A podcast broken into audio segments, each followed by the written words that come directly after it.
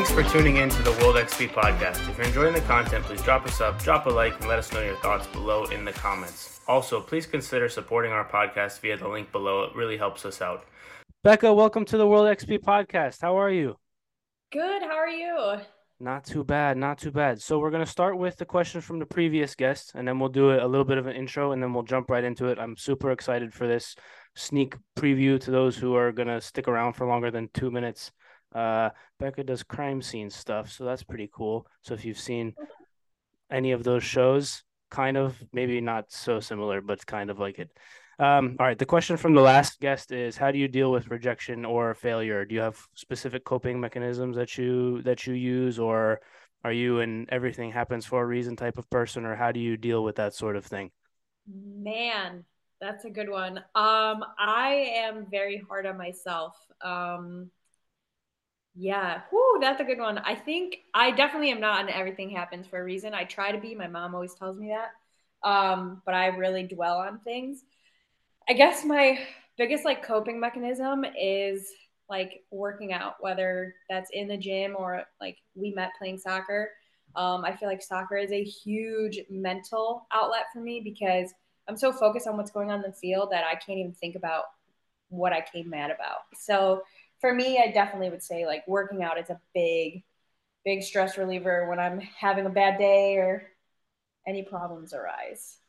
Yeah, that makes total sense.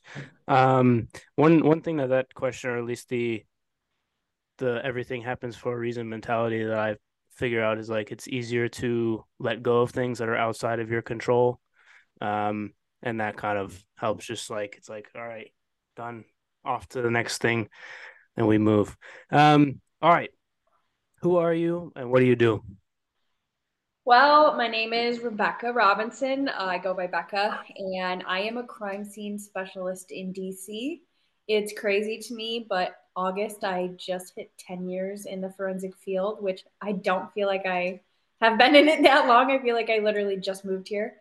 Um, started in Virginia 2013, fresh out of graduating college, uh, in a fingerprinting job, and stayed in the area ever since. It's like I said, I did. I don't even believe it's been 10 years. Um, but yeah, currently in crime scene investigation. Uh, it is pretty cool because of the CSI Las Vegas. That's actually how I got into it. My parents were like obsessed with the show, so I'd watch it with them. And then I actually found a college right around my house um, that offered that degree. So I was like, all right, let's give it a go. And here I am 10 years later. So it's been great. So, what do you well, I guess you answered some of the questions, but when you go to school, what is, it criminal justice or is it a different like a forensic degree or is it a sciency type thing or how do you how do you decide that? And I guess all the kind of building blocks fell into place. A lot of the questions that I ask for people who are in sorts of fields that are not like your typical ones are how did you get exposed to it in the first place, which you answered already, and then how did you get the training, the necessary training that you needed to kind of to jump into it, um, which obviously was your school. But how did you go? Like, was it an easy path for you, or was there a lot of searching around for for various trainings or certificates or degrees, or how did that work? Yeah, so I actually got really lucky. It was um, I think the last semester of my junior year, my high school actually offered a class in forensics, and I was like. Hmm, I wonder what this is like. And I absolutely loved it. And my mom just, I think she just Googled it and found one probably like an hour and a half away. So I went for like a crime scene night, is what they called it. Um, and fell in love with the school. It was D3. They offered me soccer as well. So it was like a good two for one. I got school and soccer. Um, my specific degree, I got very lucky. Sorry, literally, he doesn't want nothing to do with me all day. As soon as I pull out a laptop, he's obsessed. That's okay. Um, it happens. I got very lucky that my college, my degree is forensic science slash crime scene investigation. Uh, each college is a little bit different. I know a lot of my colleagues and friends, they had to either do like a forensic route, but pick bio or chem um, and kind of take classes that had to do with those. And I got very lucky where I didn't have to do it because we were crime scene investigators. So, like, all of my sciencey class were like, my math was blood spatter. Um, and like hit and runs, um, like tire mark reactions. So I got very lucky that I didn't have to take any classes that I didn't think were going to be useful to my degree. Um, and I think it was just all opportunity. Like I was literally in line at my college graduation, and this girl was like talking to me and my other um, friend who were classmates of her, and she's like, "Hey, I just got this job in Virginia. They're doing a mass hire. It's for fingerprinting. You guys should apply."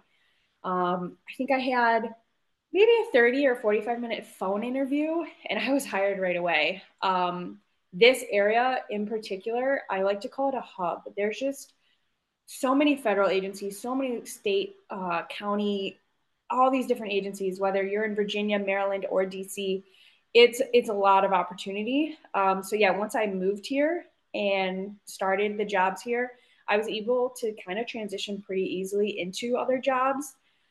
Um, my biggest recommendation would kind of be like look into the different fields because forensics is a very broad thing. Um, like I said, I'm in crime scene investigation. There's also fingerprint examiners, firearm examiners, um, chemistry, which either deals with drugs or sometimes like urine analysis. Um, there's digital. There's so many different entities, and some of them may require more schooling. Mine, I was lucky. I just needed my four-year bachelor's, um, but I know some of my friends went on to their masters. And some agencies you need that, some agencies you don't. Um, once I started at my first crime scene job, they actually got me my certification. It's called the IAI, it's the International Association of Identification. And they offered a crime scene certification. And that's really helped me because my current job, they actually wanted it for me to get hired. So I definitely uh, fully support people looking into what their agency is willing to pay for. Um, like my agency right now and many agencies also will help you go back to school. So like I said, I only have a bachelor's, but if I ever wanted a master's, I get money to go back to school. Um, some agencies are really, really into training and helping you get those certificates. And like I said, just do your research and know like kind of what you want to get into because everything's a little bit different. Um, I was, like I said, very lucky. I'm only four years of school and I'm in crime scene. So Yeah. So what mm-hmm. are the different forensic sort of fields? Because I had, I think I had some neighbors that were in more of the like, I don't know, dead body forensic stuff. And then there's the photography, and then like you mentioned, all the like the chemical side of things and and all the various sorts of things. How did you, well, how would you get into or I guess try the different types of fields, right? You mentioned how your path was kind of kind of the cards just laid themselves out for you in in a, in a nice way. But if they didn't, what what would the process be for for trying different things, or if you want to go fingerprinting or photography or or any of the other things, how would you go about doing that? Yeah, I would definitely say try internships. Um, I like went to a very very small school, so I unfortunately did not get an internship, and I was actually really scared that it was going to hinder the beginning of my career. Um, so I got lucky that I didn't need one. But another really great resource is ride alongs. Like you can just reach out to these agencies and be like, hey, I'm interested in so and so. Do you have that type of field at your office? If so, could I come shadow for a day? Like if it's a lab position or, you know, in DC, we do ride alongs. Um, so you could come ride along for a crime scene. We can't promise you'll get one because we can't plan out the crime, but even just showing your enthusiasm in the field and like you're trying your best to get any resources that you can, it really shows a lot. Um, I'm a big thing that I found was crime scene crimesceneinvestigator.net. It's a website that just kind of links everything together and it has different fields. Um, so I started my career in DC in the evidence unit. So excuse me, if the other crime scene people or officers had to take uh, grab evidence from scene and then bring it back to the building, that was what I dealt with. Or there was uh, outside agencies that would come in, and we had them test fire. Stop. Um, sorry. Um, so my first job was just in evidence, like the property room. So you kind of see them on TV. It's like just looks like a cage with all these boxes and i feel like that's a really good representation. Um, and then i worked my way into crime scene. Um, but that website has like crime scene jobs supervisor jobs internships. Um, it has a lot out there um, all in one spot. So all over the country, different agencies post their stuff there, and it's just a great resource resource to have.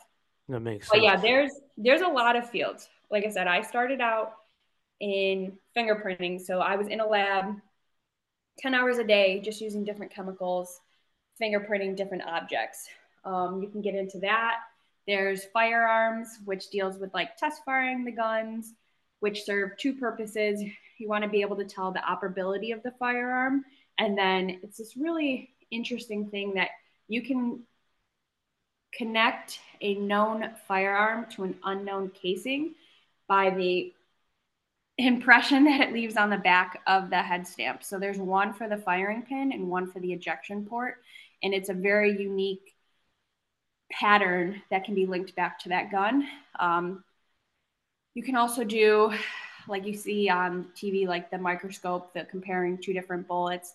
That's more like the striation pattern of the bullet firing from the gun. Um, digital, so you can do breaking into laptops, um, cell phones. You can even do um, like like security cameras for like if there was a break-in, a robbery, or burglary.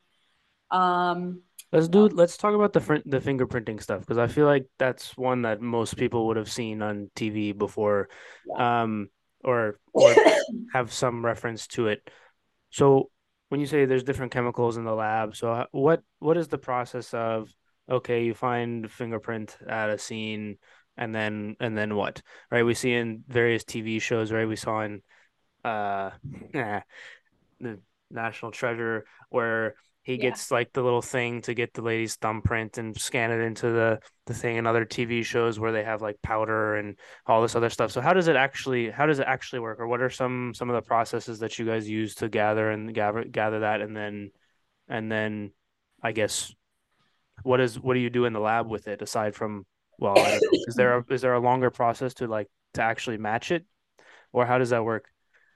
Yeah, so each agency is going to be a little bit different. Depends on your budget, depends on like your SOPs, which is your standard operating procedures, is what type of chemicals you're going to have and what chemicals you're going to use, um, whether you're going to do it on scene or bring it back into the lab. Excuse me. Um, feel like every CSI person, we have black powder, and that is our like go to. We use it for everything. Um, a lot on like smoother objects. So let's just say I had a car broken into. I'm going to get in the car and look at it.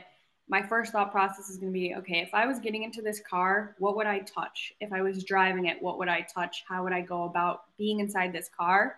And then I'm going to, again, look at rough versus smooth surfaces. So, smooth surfaces like the the glass on your cell phone, if you just like touch it, you can see it. It's a really pretty print.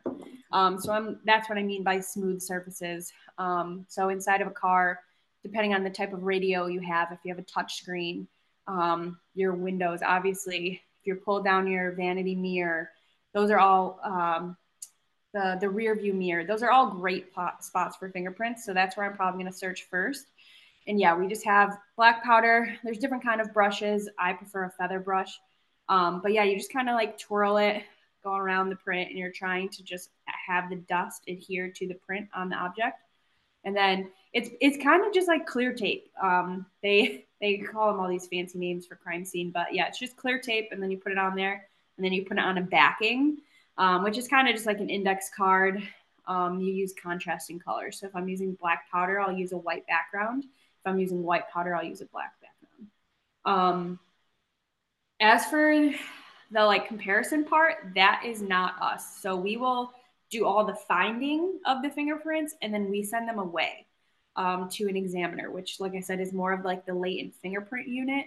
So they're the ones that actually do the comparison, and that is a whole other certification. And like, I know sometimes it could take up to like 18 months for that certification. It's very specialized and very unique and it takes a lot. Um, usually, if we're in a car and we have the owner, we'll also get their fingerprints. So it's easier to compare the ones that we found to theirs and we can quickly eliminate them. Because um, again, we're trying to find the bad guy in the car, not the owner. Um, yeah.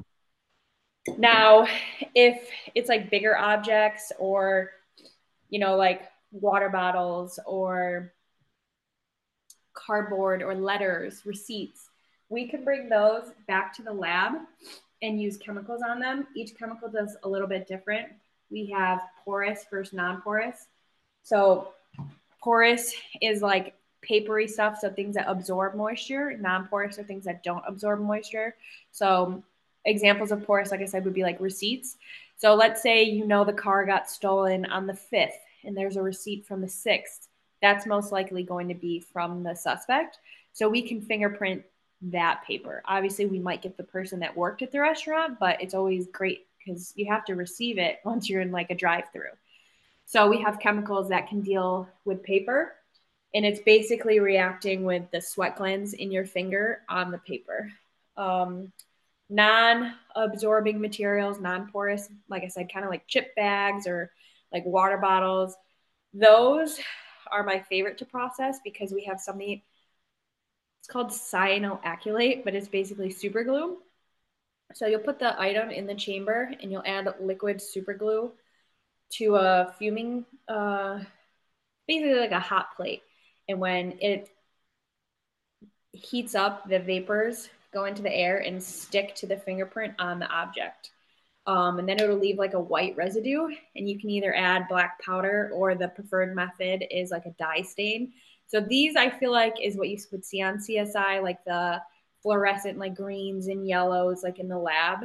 Um, mm-hmm. That's real life. It's really cool, and I could nerd out about fingerprints forever. Um, but yeah, it's the chemicals are forever changing and getting better, and they can do really cool stuff and really help us. Um, but like I said, we do all the finding, and then we will send all of our prints out to get examined and then they can put it into the database or like i said compare it to the owner if we know who it is. Um, and then if somebody's been arrested before we'll have record of their fingerprints and it can be compared to that. So if you two follow-ups to that. One is obviously you'd prefer a nice clean print like on a cell phone screen or whatever like something like that but if you don't have one of those how at what point are they sending you back to go look for a new one, a cleaner one, and then the second follow up is if they've not been fingerprinted before, then are you just kind of out of luck? Um, so first question, that's what's really risky about forensics. We're kind of one and done. Most times we don't get to go back. Like especially if we're doing a search warrant on somebody's residence, you don't have legal access back to that place. So it really is one and done. Um, that's why you have to really go into it very methodically. Um, like I said, I will always go into something smooth slash rough.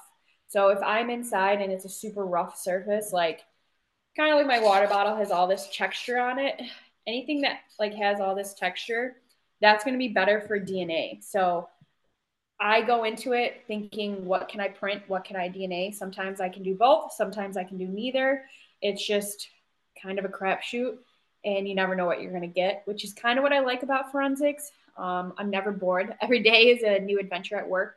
So, yeah, normally it's one and done. So you have to kind of plan it out.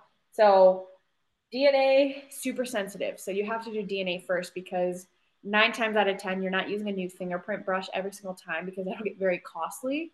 Um, so you want to do DNA first so that you're not contaminating anything, and then you'll go in with your powder. Um, but again, if you're doing DNA, that's a swiping motion. So if you try to do that on a smooth surface, you could be swiping through a fingerprint. So yeah, it's all based on like your experience. And I always say like if you don't know, ask somebody. Like your colleagues are your best like support system. They may have worked a scene that you've never worked before, and it's two brains are better than one. So I am never too prideful to ask for help because I cannot redo this, and this is somebody's like life in my hands, and I'm not trying to screw that up. So I will always ask for help. Um, and then sorry, what was the second part to that? If like if you if you got a print and they've that person has never been. Oh yeah, they're not in the system. Yeah. Yeah, unfortunately, if they're not in the system, you're kind of not out of luck, but kind of in like a holding pattern. You're kind of hoping that they'll eventually get put into the system because what's nice is those unknowns we can keep them. So it may pop up like five years later. So you might not get the person right away, but if they end up getting committed for a crime in the future, you, you can link it back. So it yeah, it can be a little frustrating. Um, but I I try not to think of not being able to get the person. Like I'm just always trying to help the victim in any way that I can. Um, and I don't like to let those small obstacles like weigh in on, oh, I'm not going to get the guy, so why am I going to do this? You know? No, of course. I mean, you have other means to identify or or whatever. But yeah, and DNA is like slowly gaining speed. So DNA has been really great as well. So that leads me to a question that I've thought about. Well, there's two parts to this question. The first is I was talking with somebody the other day. It was like an old we were it was like we are talking about an old crime show back like in the 18 whatever. I was like, how did anyone get caught ever? Um I know. And then the second part is it gets into that like personal um liberty maybe is, is not the right word, but like at what point like you as as the agency that's going to investigate would love if everybody's dna and everybody's fingerprints were on file. But like as me a private citizen i was like i don't want them to have my stuff because i just like i don't why would that need to be the and then obviously some for like different jobs you have to get it done anyways. But um like there's a comedian that had a joke about the 23andme stuff. It's like oh everyone's so interested in sending their spit over the internet to some website that you have no idea and now your DNA is just out there. It's like, yeah, it doesn't seem like the best idea. Yeah. So how do you how do you guys deal with that from a I don't know, from from you as the day-to-day person thinking, yeah, it'd be really nice if we had everybody's DNA. And then it's like, oh, okay, well maybe not because that's like a little creepy. Yeah, it can be super invasive.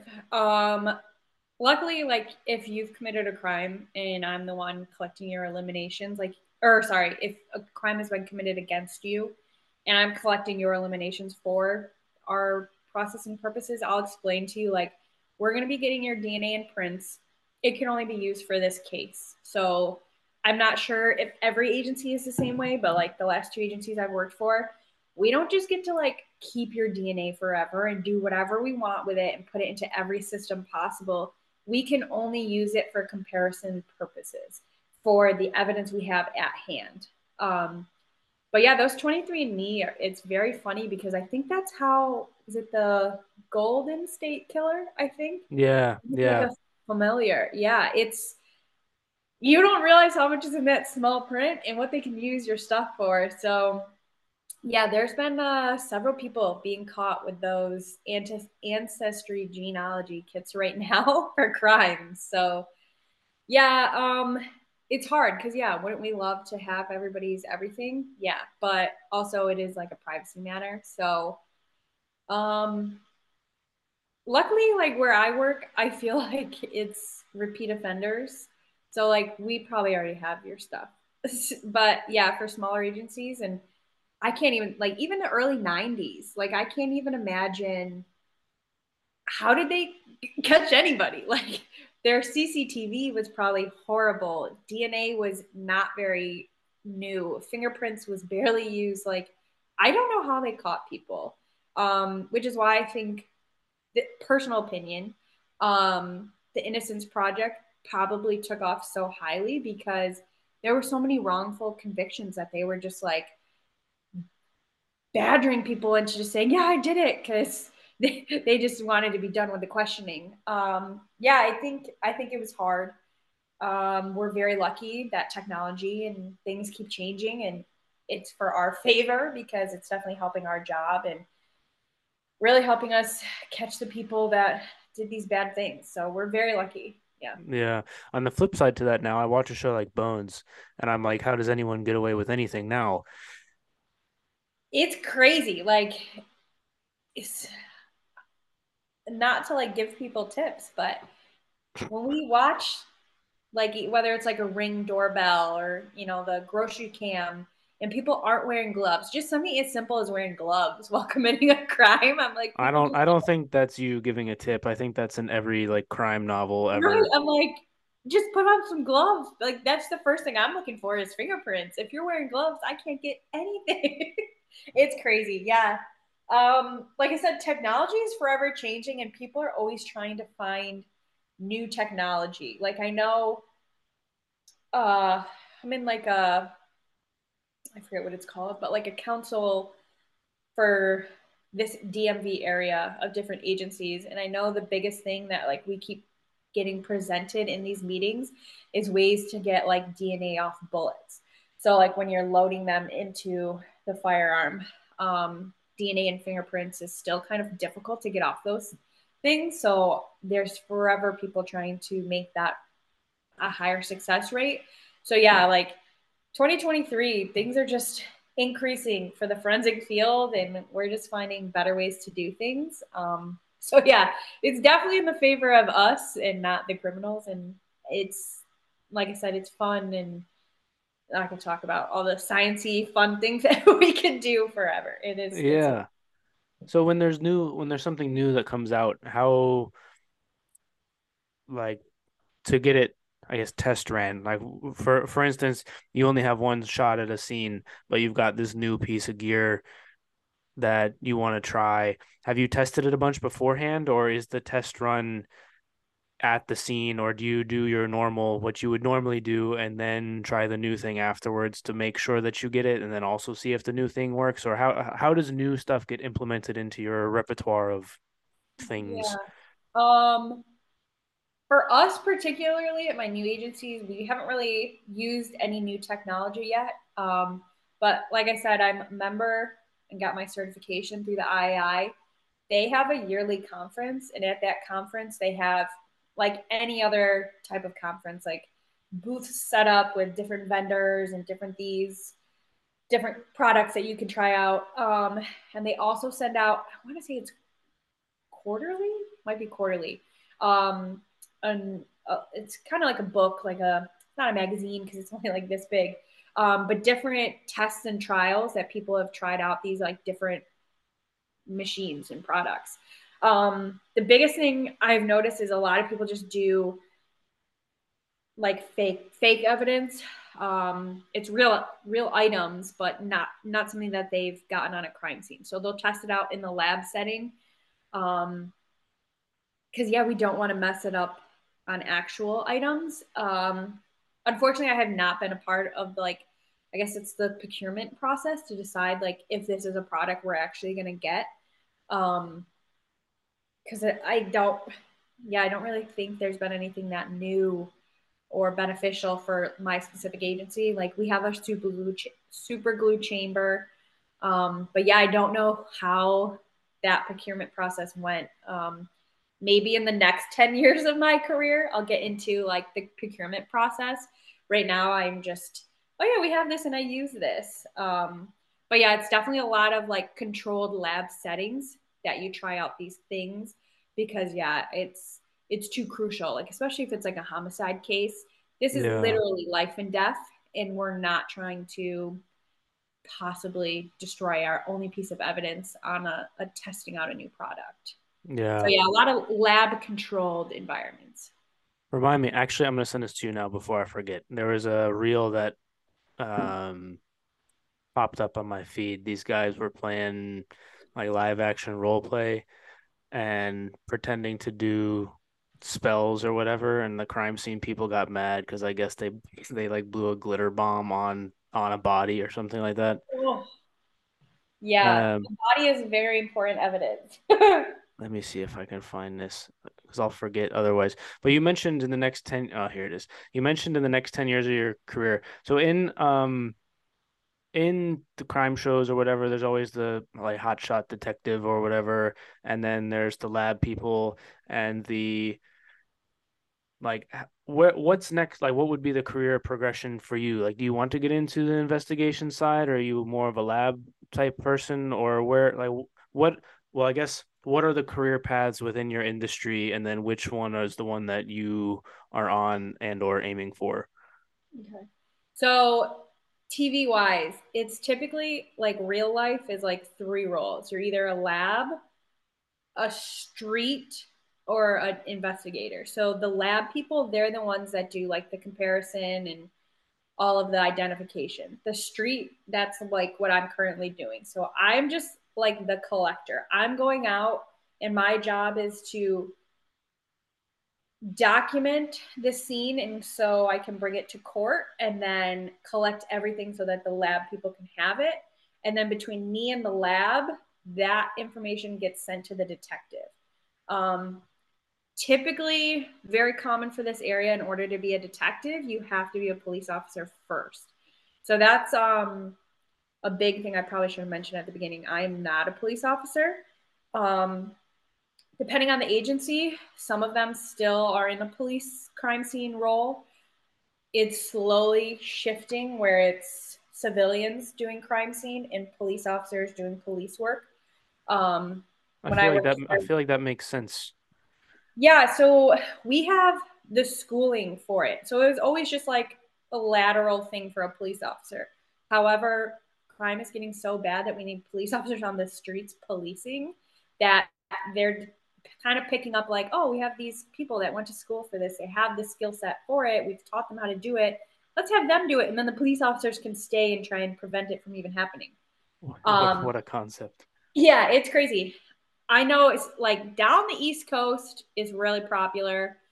I've got friends working in California, the Carolinas, Florida, Texas, Colorado. So it's, it's becoming a lot more popular to have civilians doing crime scene and police officers being police officers. So, in that aspect of it, I would never be a detective. I would have to go to a police academy, be a police officer for like, usually it's a minimum of three years, and then you can become a detective. Um, and I have no desire to do that. Um, my husband is a detective. He's he's great at it. I'm proud of him. I don't want to be a police officer. I like my nerdy science field. Um, so yeah, as for where it's going to take me, in the last, gosh, probably two years, I've kind of stepped more into like a teaching role. So I'm training a lot of our new people. Um, my agency, we still have some police officers as crime scene. Um, so they come in with zero experience. Like I said, it's like a lateral position. So I'm doing a lot of training of them and trying to make sure they can do what I can do. Um, I wrote a whole training program because we didn't have one for the longest time. So for new employees, um, I just guest lectured at a college the other night, so that was really cool. Um, yeah, I guess like I said, I didn't realize I was already 10 years in. So I'm really enjoying giving back and like teaching. I love talking about my job. Um, I think I, I even joined this like pen pal for like elementary school kids, even if I can get one person thinking about the forensic field, um, yeah, it just brings me a lot of joy. Uh, so I definitely want to keep teaching, keep trying to do administrative stuff. I also wouldn't mind stepping into like a leadership role. Um, maybe within like the next five years or so, I wouldn't mind being like a supervisor. Um, as for lab, I wouldn't mind if I could do evidence processing for fingerprints. Like I that's like I said how I started my career. I just use different chemicals in the lab. So I could probably do that again. Uh, but my eyes are already so bad that I don't think I could do like the the fingerprint comparison because it's literally just like you're unknown and you're you think this might be it and you're just looking at the little pores and like lines on your fingers but like blown up on a screen for your whole shift and that's a lot. that so yeah, horrible. Think, is there yeah, not like is there not like software or something that helps with that? It's getting better, but you still have to be the last like verifier because you can't just say, yeah, yeah, the computer figured it out. Like it, it needs a human aspect to make sure that you're actually verifying it correctly. Um, so yeah, I think I knew from a very young age that I didn't really want to do much lab stuff like I said, being in the field, my job is different every single day. Like I never know what I'm going to come into, whether there's been a car crash, a burglary, a shooting, a, a stolen car. Like every day is a new adventure. And I think that's what I really like about working in the field. So, yeah, the lab, it is for some people. It just it wasn't for me. So yeah, if I could continue teaching, um, maybe supervise soon, but yeah, I do really enjoy field work. So what? So let's say, all right, call comes in, crime scene is existing. What is the protocol process? What like what what are you gathering? Does it depend on what the crime scene is? Like, what are you bringing with you, and then what are you looking for from, right? Your husband's a detective, so you have the conversations with those guys? Say, hey, um, what do you guys what would be best if we found for you like do they have things that like hey if you can find xyz things that would make our job easier? Or is it no school well it's obviously a depends answer but or is it more school says we have to go through step one two three four um or is it kind of both? Um so we have a radio just like every police officer does. So we'll either get called over the radio or sometimes if it's like super weird, we'll get called on the phone. Um, but we have everyone has their own pre-made crime scene kit. So like in my kit, it's probably I don't know, like this this big. I have my camera, my flash, extra batteries, um, DNA swabs, sterile water for swabbing, all my fingerprinting stuff, black powder, brushes, tape, backwards. Um, I've got scales, I've got a couple tape measures. Um, my old agency, we had a lot of shootings, uh, and I worked on midnight, so I used it's like chalk, but it's got like reflective specks in it. It's phenomenal for photoing at night because the flash will like hit it and it gets you a good circle. Um, so everyone has their own kit. So I will just grab my kit, um, drive there. I've been very lucky that the two agencies that I worked for doing crime scene, it was a very communicative process. Um, I, there are some colleagues and people that I've talked to from other agencies that they're like, yeah, sometimes we get on scene and they're like, just do this. And you're like, that's not really a conversation. Um, I like to say you don't know what you don't know, especially when it comes to like newer detectives. They don't know what I know and the types of scenes I've done and what is a typical way to process a scene. So I like to have that two way conversation. Um, but it all depends on how you go in it. If you go in like, hey, dummy, you don't know what I should do. Why are you trying to talk to me like that? That's not going to go very well either. Um, so I usually try to explain, like, hey, you know, let's talk to the first responding officer because either dispatch has given them information or they've talked to the victim themselves, or maybe they were on scene right before the suspect left. So they're your best first point of contact because they probably have the most case information. So myself and a detective will go and talk to them. And then after that, I'll have a conversation with them like, hey, they saw this person in the front driver door. And on video, before he was in the driver door, he was in the the pet or the rear driver door. So are you okay with me only processing the front and rear driver side because we have no information to tell us that they were on the passenger side at all. And they more likely will be like, yeah, yeah, yeah, no problem. But like I said, it, it's definitely a communication thing.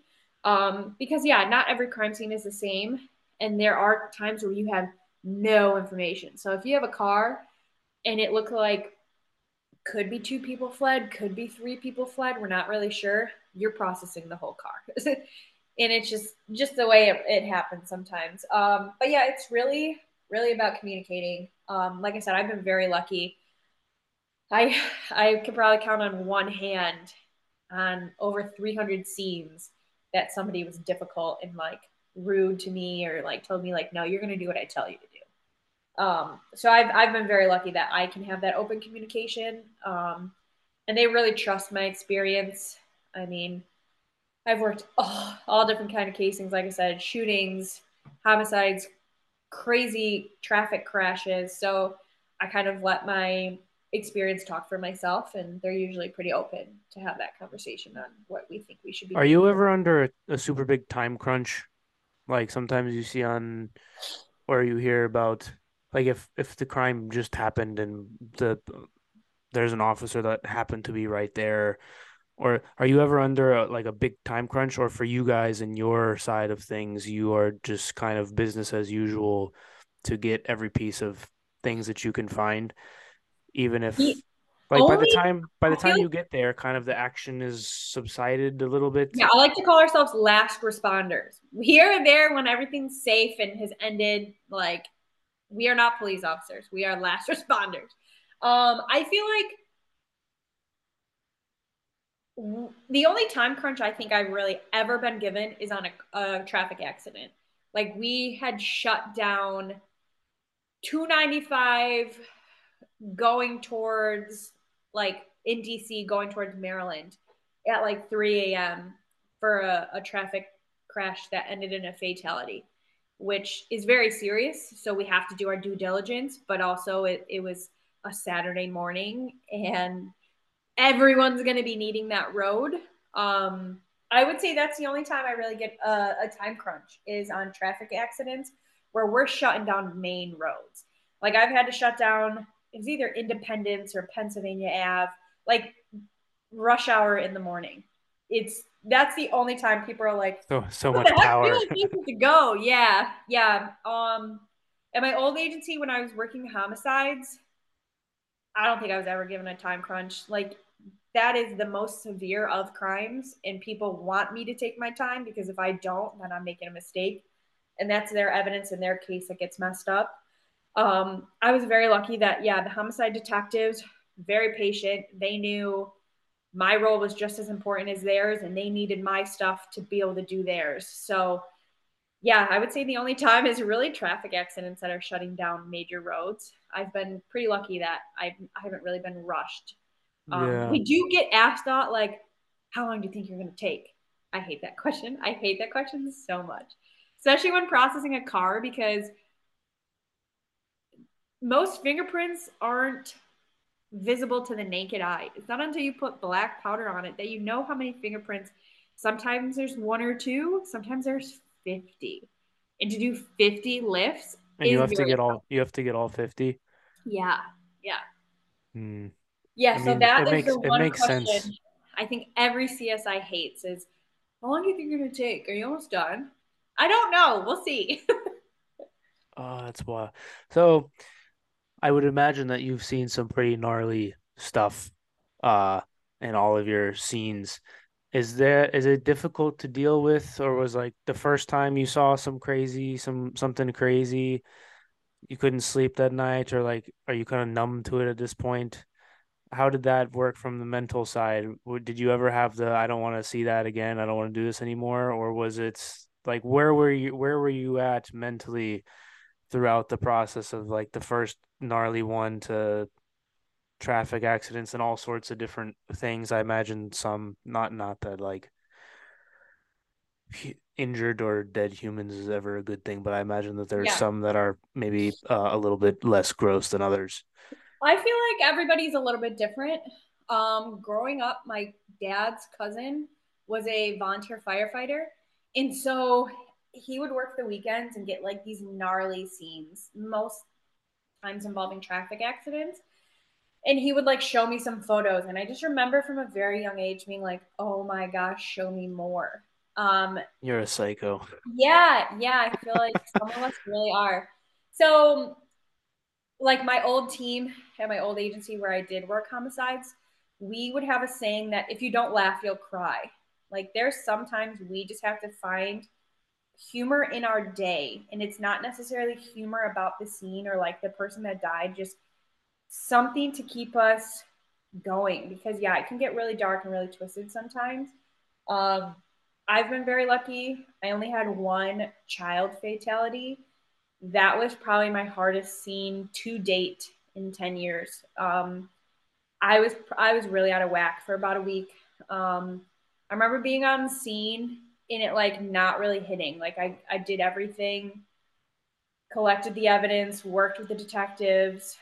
Um, luckily, my supervisor at the time, she took those very seriously.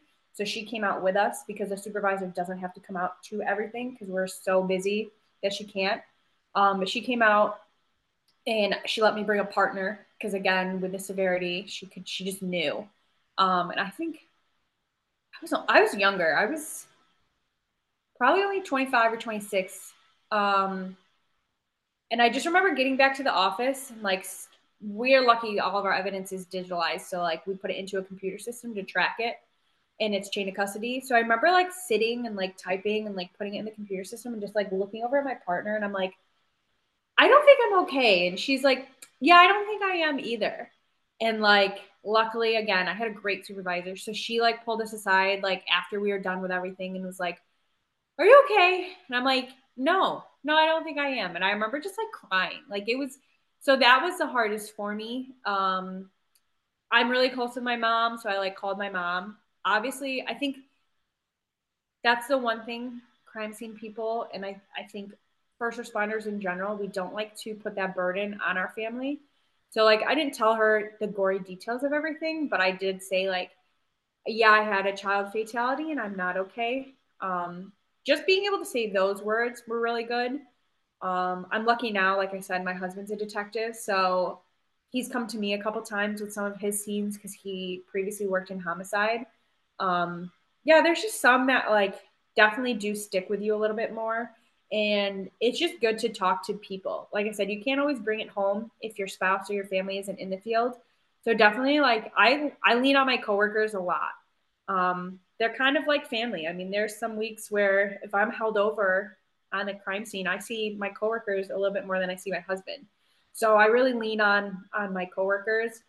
Um, but yeah, some of the gnarliest things I've personally seen are car accidents, um, speed related, alcohol related. Um, yeah, those are probably my gnarliest crime scenes are traffic accidents. But yeah, I've I've just gotten good at kind of like I said, coping with it. Our our literal saying was, yeah, if you don't laugh, you'll cry, and we would try and just find humor as a different part of our day to keep us going. Hmm. Let me ask ask this then. You've seen a lot of it. If you ever have a new person that's with you and you kind of know you or you have a feeling or you get the call and you're like, okay, this is probably going to be pretty nasty, and you have a new person with you, are you like warn like how does that conversation go? You said because you're you're teaching more, so how does that go for for you? Are you warning them or like how because you don't want to? I feel like you don't want to make it worse for them before they get there. But Yeah. but at the same time, you don't want to have it be a complete just like shock. Yeah, I mean, sometimes you don't know because uh, radios have been hacked before, like police radios have been hacked. So we don't always put a lot of information over the radio. So that's why I said sometimes they'll call us. Yeah. Um, luckily, at my new agency, we haven't had anything, it's jurisdiction problems. So my jurisdiction does not handle homicides. So I've been very lucky um, that since I've started teaching, I haven't had to have that conversation. But yeah, my old agency, if I knew I was going somewhere where there was a dead body, I would talk to my trainee and be like, hey, I know you've only been with me for a week. Have you had something like this? Um, whether it be like an overdose or a natural, because you know, there's two different kinds of dead bodies a homicide, which somebody caused that, or a natural, which can be an overdose or a suicide. Um, and they are two very different, like, kind of go into it differently. Like, one, you're trying to find somebody that caused that, and the other, you're like, oh no, this was whether it's drug like an overdose, you're trying to find the drugs on scene. Um, so yeah, I would always like just talk with them, like, hey, have you had any naturals yet? Have you seen any bodies yet? Um, and then it just depends on what stage they are in their training. If they're in the part where they're supposed to be doing the photography and they haven't had any dead bodies yet and they are nervous or not feeling comfortable, I will step in and just be like, hey, you haven't done this before. If you want, I can do it. And I can talk you through what I'm doing so that the next time you have this type of case, you know what to do. Um, I kind of go into it the same way I do like with detectives. Very open communication. Like, what do you feel comfortable doing? Like, yes, you're supposed to be taking over, but if you don't feel comfortable, it's not helpful for me or you. Um, I, I am very open with that conversation. Or like, if they are going to do it, like, ask me questions. If you're about to do something, you're like, ooh, I don't know if that's right. Just stop and ask me. I would rather answer it than you do it wrong and then be like, how do I fix this? Because I might not be able to help you fix it, but I can help you answer it ahead of time. Um, so yeah, and it's it's harder with new people too because you know you don't know their personalities like you don't know their like ticks like if they're nervous or if they're getting uncomfortable so you just kind of have to like really talk um, is my best advice. Really ask them during the whole process how are you doing? Do you need me to help out? What do you want from me? Is there anything i can do to make this easier for you? Um, and that's why i think also i do recommend internships or ride-alongs because there are some people that are like, oh yeah, CSI, so cool, want to do that. And then they find out the types of crime scenes that, you know, crime scene people do. And they see like a gunshot victim with blood, or they see somebody that was hit in the head and there's like brain matter. And they're like, oh yeah, this is not the job for me. So that's why internships or ride-ons are kind of nice because you kind of get to like get your toes wet a little bit and kind of see like, could I deal with these types of things instead of moving halfway across the country, going through a training program, starting it and being like, oh crap, this is not for me. yeah. Yeah, that makes a lot of sense. Um, I always wonder with people who are in the military or first responders or people who work with crimes and stuff, like it always gets touchy when you say like, "Oh, have you ever, you ever seen a dead body to somebody?" or something like that. But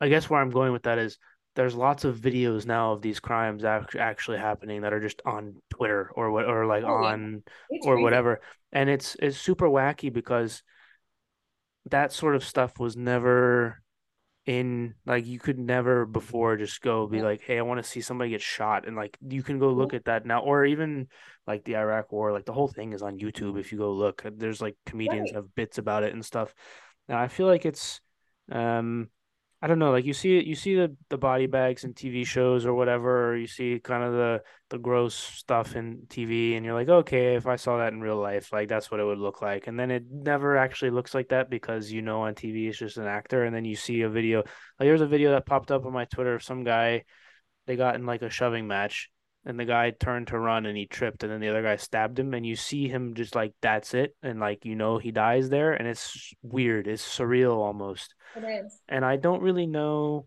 I don't really have a question, I guess, but I guess what are your thoughts on that and just it just existing in everyone's like face now? Like it's not hard to find. Like I wasn't even looking for it; it just was on my feed, and I was like, I don't really like that. That's on my feed. Like I'm not generally a squeamish person, um, but it's just there now, and like if kids and stuff are on Twitter and like all this stuff. It's like it just seems strange. I like I don't know if you like I don't know if you have have thought about it or have specific thoughts as somebody who sees these things often. I think my first reaction is it's sad.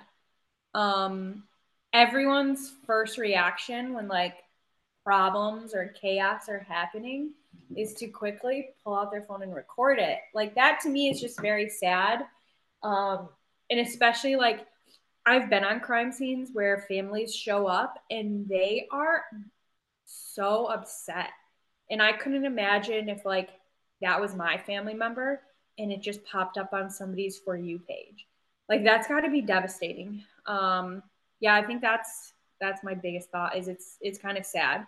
Um yeah, because before I had started this job, I mean, 10 years ago, 2013, I don't, you couldn't really find things like that. Like my first dead body was on a scene, you know, I had had a great grandfather that passed away and, you know, at calling hours, I saw him in his casket. But prior to that, like, I mean, that's not even the, that's not even the same though. Like, right. It was at work was my first like actual dead body. And to think now that, yeah, you could probably just Google it's a person getting stabbed, person getting shot. And it just videos just popped up. Like, I think as a family member, I would just be so heartbroken. Like, and to see all the views and like people are mean. Like the comments that like people put out on the internet, like the keyboard warriors. I could just, yeah, I could never. I'm very selective on what I even put on social media. Um, I mean, you, my social media, you have no clue where I work, but I always think of that too. Like, would my job be proud of something that I posted? Like, that I commented on. Like, would they be proud to say, hey, this person works for me? Or would they be like, we need to fire this person? or even like my parents. Would my parents be proud of me? Like, I, I think I have very high regard for what my parents think of me and I want to make them proud. So I couldn't, I couldn't imagine posting a video like that or just how easy it is to access those now. Yeah, I was worried about what I was posting on the internet, and then I have 130 episodes of me talking for an hour plus. So, you know, there there's that too. Um, no, that makes total sense. Yeah, I just it's just something that I that actually popped up two days ago, and I was like, I should probably ask Becca about this because it just Yeah, it's is so it like is easily accessible now. It's crazy. like even uh George Floyd, that video was out Yeah. that like that, and some of them is um and the other thing that's really strange about it is somebody could video an altercation and like cut off the first half and then post the second half and then everybody then it's the court of public opinion. It's um very a- subjective. yeah. And that gets weird too when like for example i don't know if you've ever had this but if you have if you ever if you've ever had a case where a video of it went nuts on the internet and that's not actually what happened and it, like have you had that Um, not really a video, but like there's been times where like like my new office, we have a TV in our office. So like I'll come back from a case and I'll start like uploading my photos and the news will be on and they'll start like spewing out the facts and I'll be like, that is not what happened. so luckily it's just like the news just not catching the whole thing. I've I've been lucky that I haven't had any actual videos go viral. Um, but yeah, that If if you did, how would you deal? Like if if you had a situation where a video went viral and everybody was saying one thing and then like are you part of the like are you ever in court when when that happens? Or like like how would you deal with well how okay, well how would you de are you ever in court one? And two, how do you deal with being in court? And then three, do you guys have you guys talked about that as like as a as an agency? Like if this happens this is how we're going to deal with xyz things because then like for example you got people outside the courthouse yelling and all this other stuff and like is that something that you guys have talked about Yeah, so I have been to court. Um, I work in DC, so court's huge. Um, again, lucky I haven't had any of my like big cases go where there's been like media outside. Um, every agency's different, but I know like my agency, we have a social media policy. So it says like you can't talk about any of your active cases, you can't like post negatively about the agency. Um, so yeah, very specifically, if I have an active case, I cannot post about it. So to you can see, you cannot but if yeah, you're going into court and you've got people outside that are you know they're wrong or they you know that they don't know anything you have to uh, keep your mouth shut and go yeah, right into court. But i guess how i don't know it just seems like that would be out I, it's i'm the type i'm the type of person that would yell at them like you are wrong Oh yeah. I mean, you've seen me on the soccer field. I'm like, no, this is not correct. Uh, you have to, you have to just stay quiet because unfortunately, like if you are going to court, anytime you're in the public eye, that can be used against you in court. yeah Um, and literally the the defense is looking at anything to discredit you, whether it's relevant to the case or not. They want to discredit you to like just put any doubt in the juror's mind and prove their person innocent. So some something as simple as you like being recorded walking in and out of the courtroom being like, you guys don't know what the hell you're talking about. You, it just puts your character into question and they're like, oh, you couldn't control yourself for three seconds walking out of the courtroom. So yeah, unfortunately, you like really have to like mind your your attitude and your presence and kind of keep a poker face, and it's very hard. Yeah have you So had to I've testify. Have I ever testified? Yeah, hmm I've got like three trials coming up in the next like month. How does that how does that go? You've got lawyers that are trying to paint a certain picture of various things and and I know probably for you maybe this I'm speculating, but for you maybe it's a little bit easier because you are looking strictly at like what you photographed and what you saw. And so it's easier for you to kind of just say, Nope, this is what I saw, and then it might be harder for them to lead. But how do you deal with the the questions that kind of are leading or the I don't know. I hate well, I'll call them lawyery questions. But how do you deal with that? So I would say like my biggest misconception when it came to court is I didn't really know what to expect. Um, but what I learned very quickly is you can only be in there, like in the courtroom for your part. So like I can't listen to the detectives testify. I can't listen to the officers. I can't watch videos that don't pertain to me because that will could potentially taint or twist my testimony. So I can only be present for the things that I did. Um, and yeah, when it comes to like me versus an officer or detective, I feel like I definitely have it easier. Like my husband, he's been in t- to, to testify for like an hour, two, three hours straight. And I'm like, oh my gosh, what are they asking you? But yeah, to me, what did you do on this day? I did photographs, DNA, and fingerprints. Um, luckily, before I testify at all, I always do like a witness conference with uh, the attorney. So I kind of know the case and remember and get to look at my photos and everything. Um, if you have a good attorney, they will they get the rebuttal, so they can like if the defense asks you like like you called it like a lawyery question and it didn't like come off that great, usually we have we have pretty good attorneys that they'll like redirect and they'll be like, so when you said this, is that what you meant or did you mean this? So they can mm. like help clarify like a lawyery question that didn't come out that well. Um, but yeah, the same thing like there. You kind of got to keep a poker face. You don't want the defense to know like they're flustering you. Um, just kind of stick to your question. And if you know your job, being in forensics, like you're good. Like, yeah. Ours is is very about like what we did. So it's it's hard to catch me in anything because I'm like, I do the same thing on every crime scene. I do photos, I do DNA, I do fingerprints. So for me, it's just like repetition and just continuing to talk about the yeah. thing. So yeah, yeah, officers and detectives have it a lot worse. Like being the first responder or like doing the uh, the interviews of like witnesses or suspects. Like, whew, I wouldn't want to get questioned on that.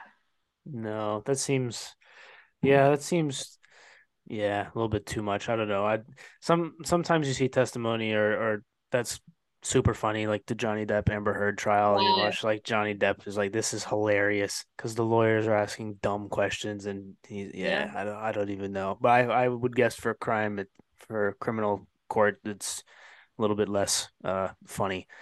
Yeah, yeah, more serious. yeah. Um.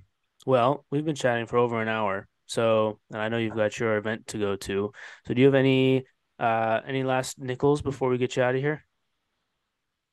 No, just like I said, if I can inspire one person to get into this field, um, I love talking about it. Um, it's fun. Science is fun. Fingerprints are fun.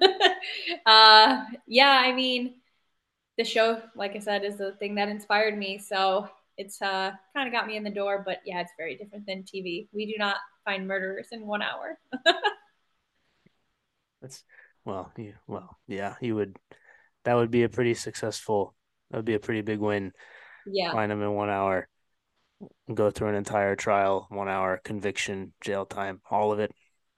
Yeah, must be nice for the TV people. Right. Or like right. walking around, like the biggest funny for us, we always joke about is uh, CSI Miami. They're in their like business casual and high heels. I'm like, I would never wear high heels to a crime scene. Can you imagine high heels and blood? That's such a safety hazard. yeah, it's not it's not a good look. I never I never understood that. I it's like I feel like I'd be wearing sneakers all the time. Yeah, I have black work boots these horrendous BDU pants with all these pockets and a polo. That's my uniform. And if I get it dirty, I don't care because it's not mine. Do detectives wear suits every day? Is that a real thing? Yeah, yeah. Oh. It can be a little bit more casual. Like the main, you gotta wear a suit or homicide detectives. Um, but my husband, like I said, just switched units, so he's a little bit more casual. Um, they definitely have to wear suits to court. Um, but yeah, just yeah, you but... want to kind of look professional and stand out from like the officers. So they'll definitely be in like a collared shirt, nice pants. They, yeah, like homicide detectives, they have to wear like nice shoes. And like there has been blood. They've accidentally stepped in or like a fluid has squirted. It's I feel bad because they pay good money for those clothes. Yeah, that's that's nuts. I wouldn't. I feel like that's unfair. I don't know. yeah, In uh in Bones, I noticed that uh Booth always wears Vans, black Vans. I think that's an acting thing, not a team. I was like, ah, that's good, yeah. good, good job, dude. All right. On that note, we'll get you out of here. I appreciate your time. And uh, can I send if people have questions, can I send them to you? Yeah, Cool. So I will. I'll do that, and then yeah. I can even um give you like my email too if that's the one I gave you for the podcast was like Yeah, my yeah. Spammy Well, one, but I do have a professional one. People can yeah. We'll do it. We'll do it offline. I don't want to spam your email to the world. Norm- normally these outros go a little smoother, so I guess we'll just end it here. We'll see everybody next time. Peace.